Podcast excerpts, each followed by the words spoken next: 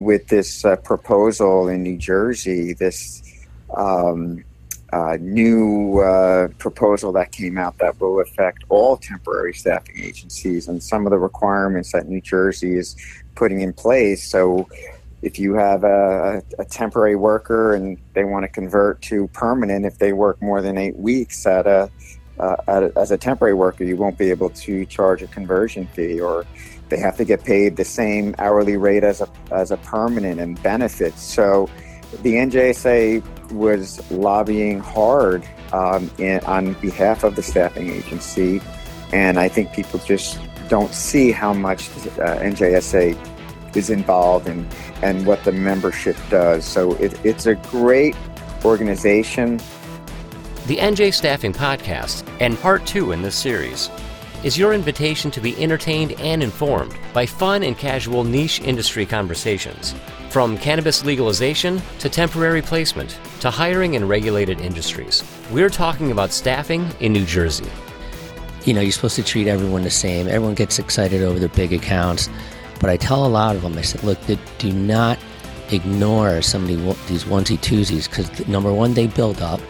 And think about it. If a onesie twosie account drops off, you're not going to miss a huge, you know, client drops off. It's going to make a major impact in in your income. So, you know, don't, don't get too excited about a, a huge account. You want to make sure you're bringing in the business on the smaller accounts as well. Um, and yeah, you know, a client um, and a, a, member of the NJSA had a great line revenues are your or for your vanity and net income is for your sanity.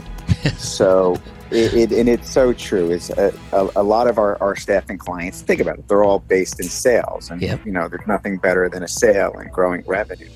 Well it's really about you know your bottom line net income. Ebitda as everyone will talk about everyone wants to know what's your ebitda? What's oh, the multiple of ebitda right? That's, that's I, what we always get asked I learned that term from Vince Grillo. He, one, one time we were, I should have recorded that conversation.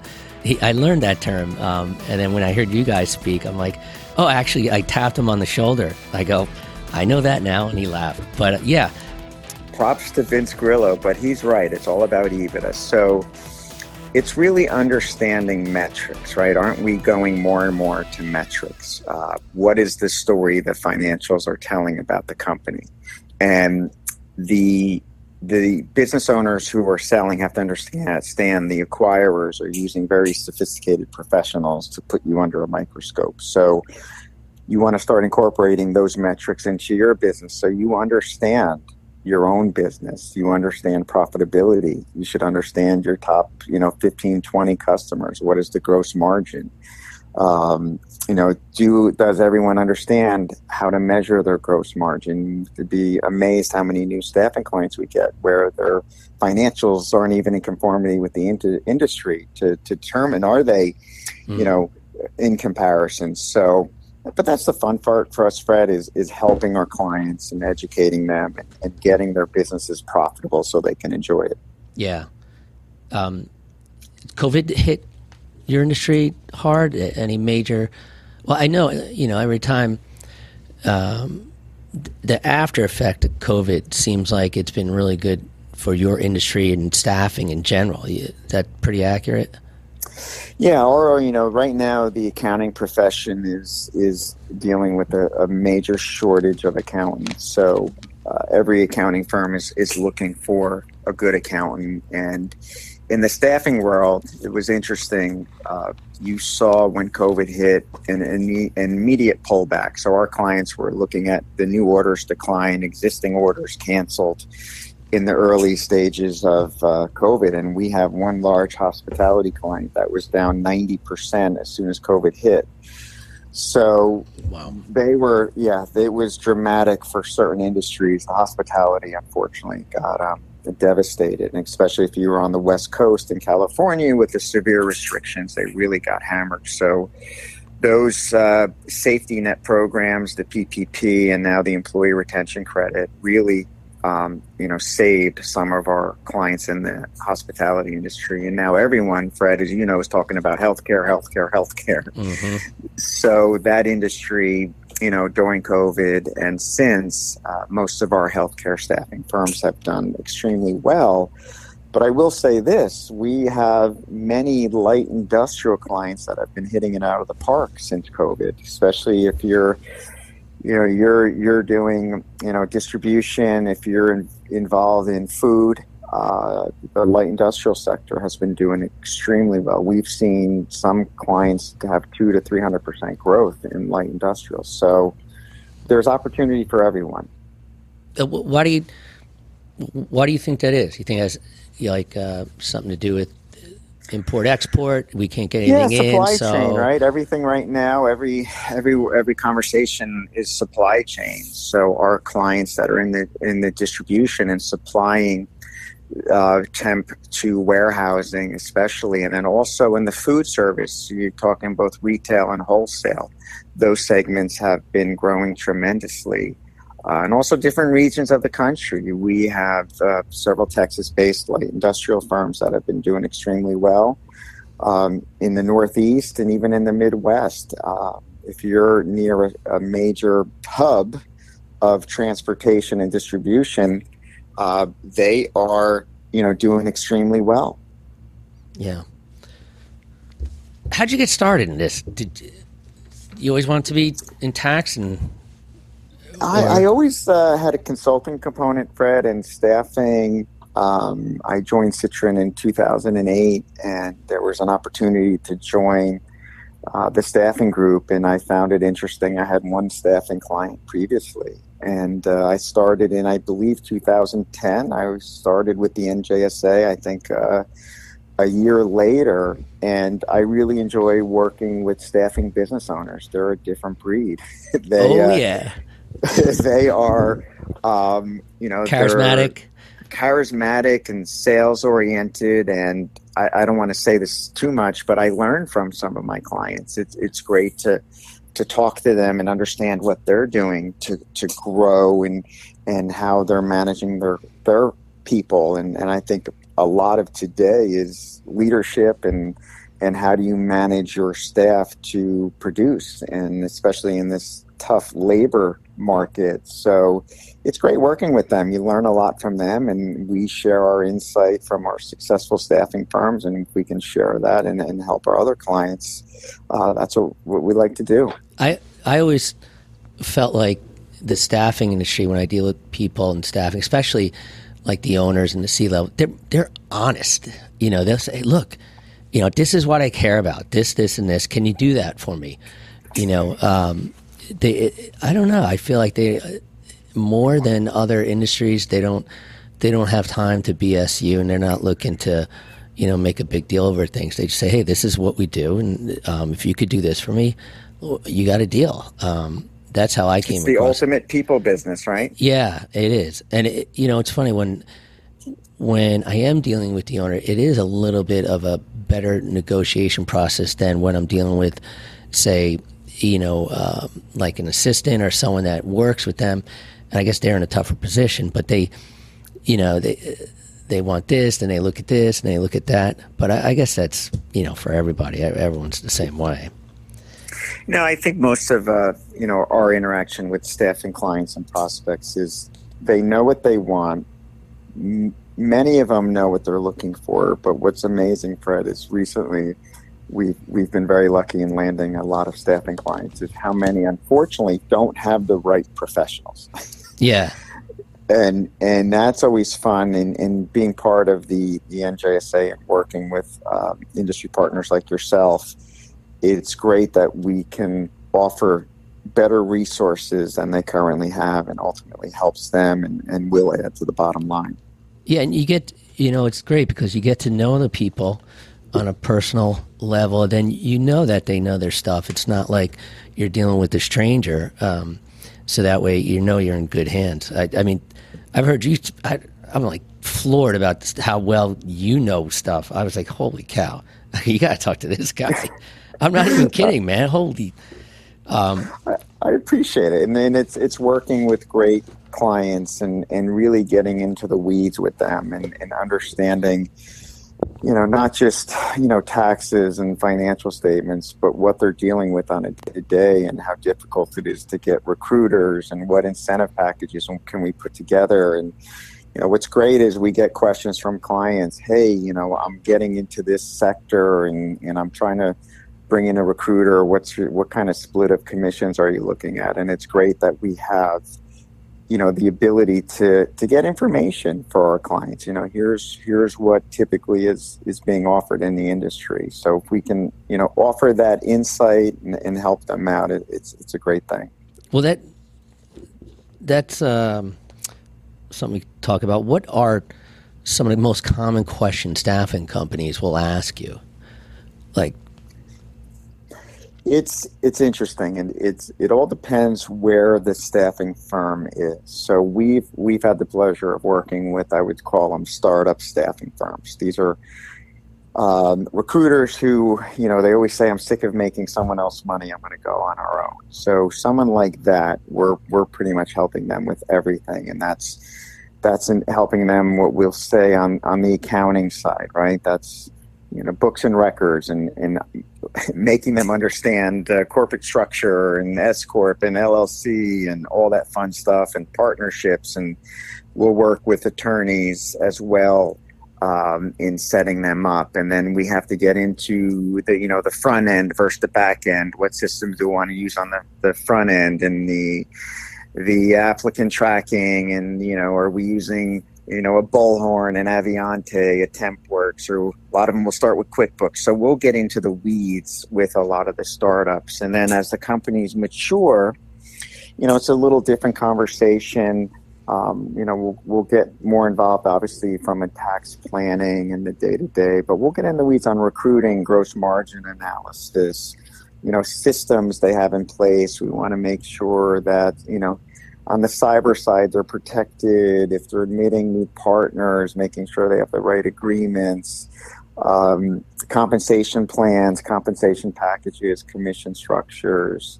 So all of that will be involved. And then as as the companies mature, you know, we'll may they'll may ask us about you know getting involved potentially in a in a different vertical, and they know we have the experience with other clients, so we'll have those conversations. So I would say it depends on, on, on the company and where they are and how we can help them. Got it. Got it. What would be, I feel like I'm putting people on the spot when I ask some of these questions, but what would be, uh, give our listeners some details about a situation where you helped out a staffing company, some kind of dilemma. What was your solution? What went on?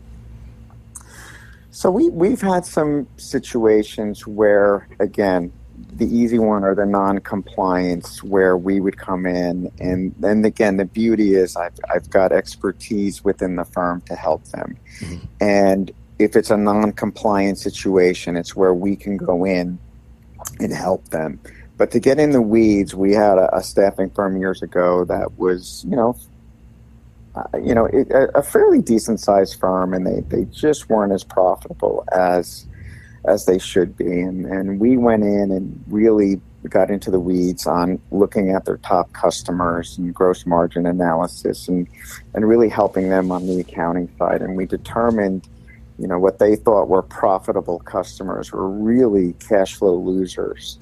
And you know, we were joking, you're going to make more money by firing your yeah. customers. And you've probably heard the 80-20 rule, yep. 80% of your profits come from 20% of your customers. So, you know, what will help is, hey, you know, simplistic. You cannot add a new client if the gross margin is below this percentage.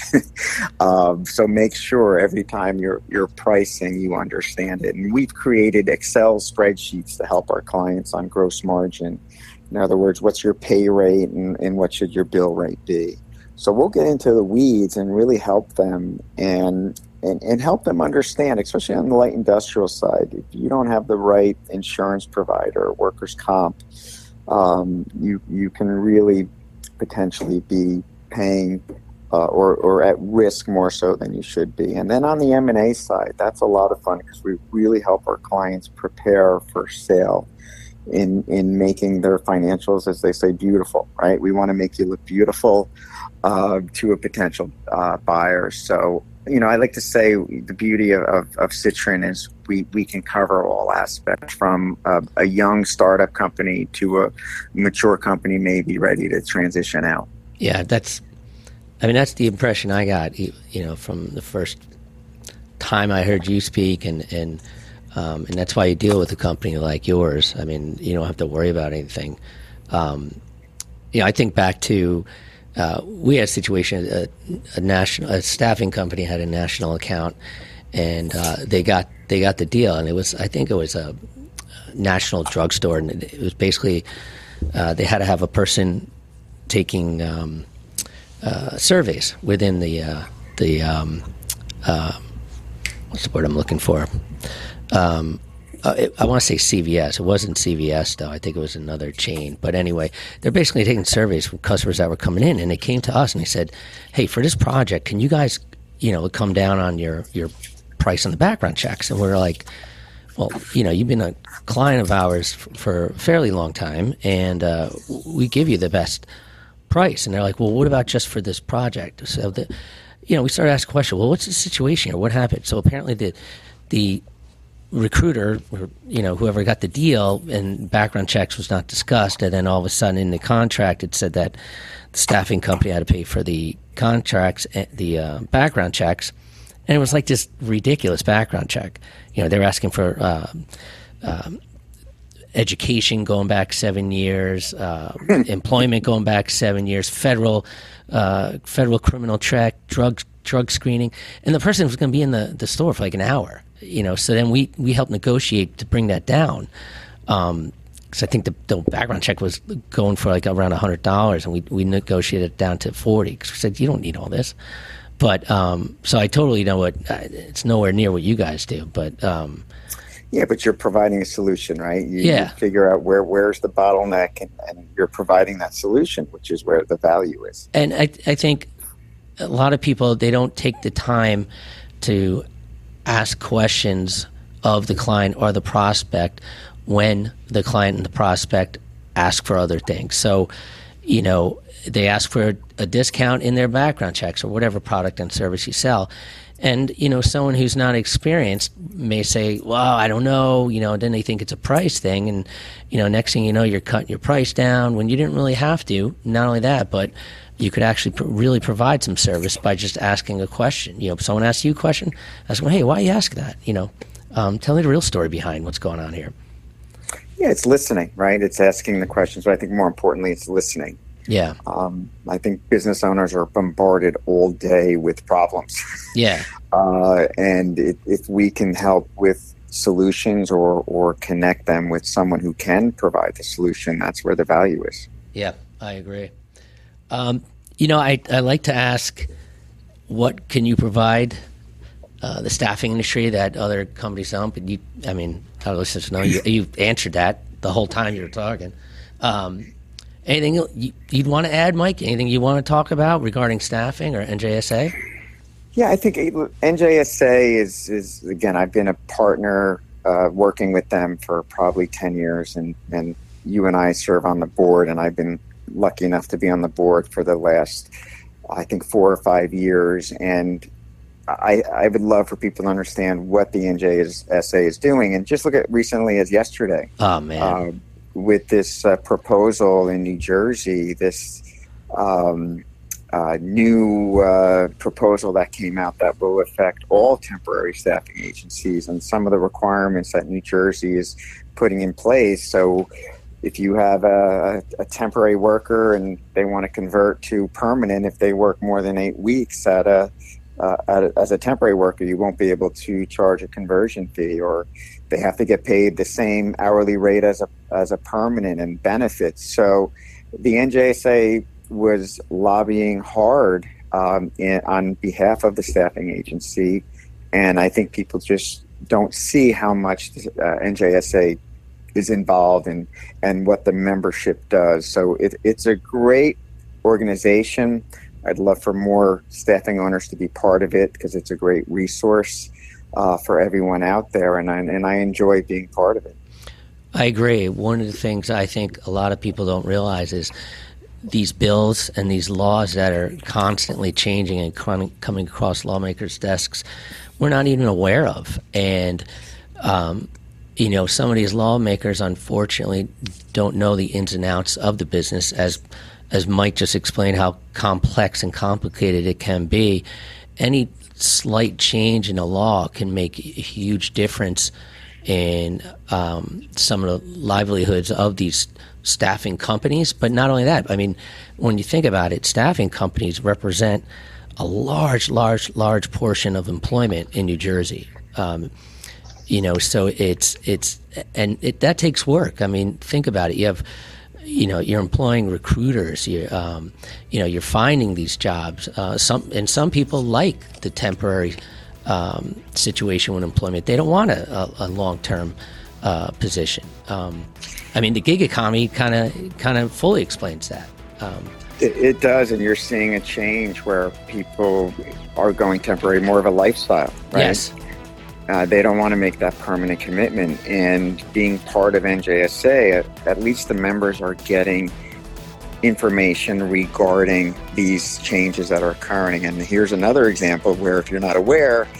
you're in non-compliance and again you go into m&a mode and, and, it turns out you haven't been complying with these new uh, laws and regulations can be problematic so having an organization that's fighting for staffing owners and keeping them aware is extremely important yeah, I agree. I agree. Um, you going to the next event, by the way? I am. I will uh, be at Par 440 and uh, we'll be sponsoring the baseball game as well. So looking forward to both events. Uh, data screening is sponsoring the next coming up event, by the way. Data screening. Um, anyway, uh, well done. Cheap plug. No.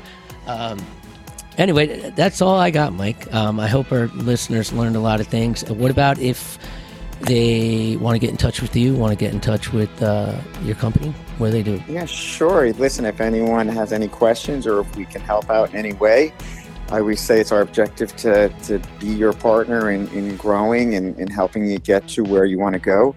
Uh, you can always reach me. I'll, I'll give my cell phone, 973 738 4485, and you can go to citrincooperman.com. Uh, um, you can search Michael Napolitano, and I will show up. We hope you've enjoyed this series. Don't forget to subscribe, because before you know it, we'll be back with another great conversation. The New Jersey Staffing Alliance is the nonprofit trade association for contract staffing, direct hire, and temporary placement firms. For more information about the benefits of joining the Alliance, visit our website at njsa.com.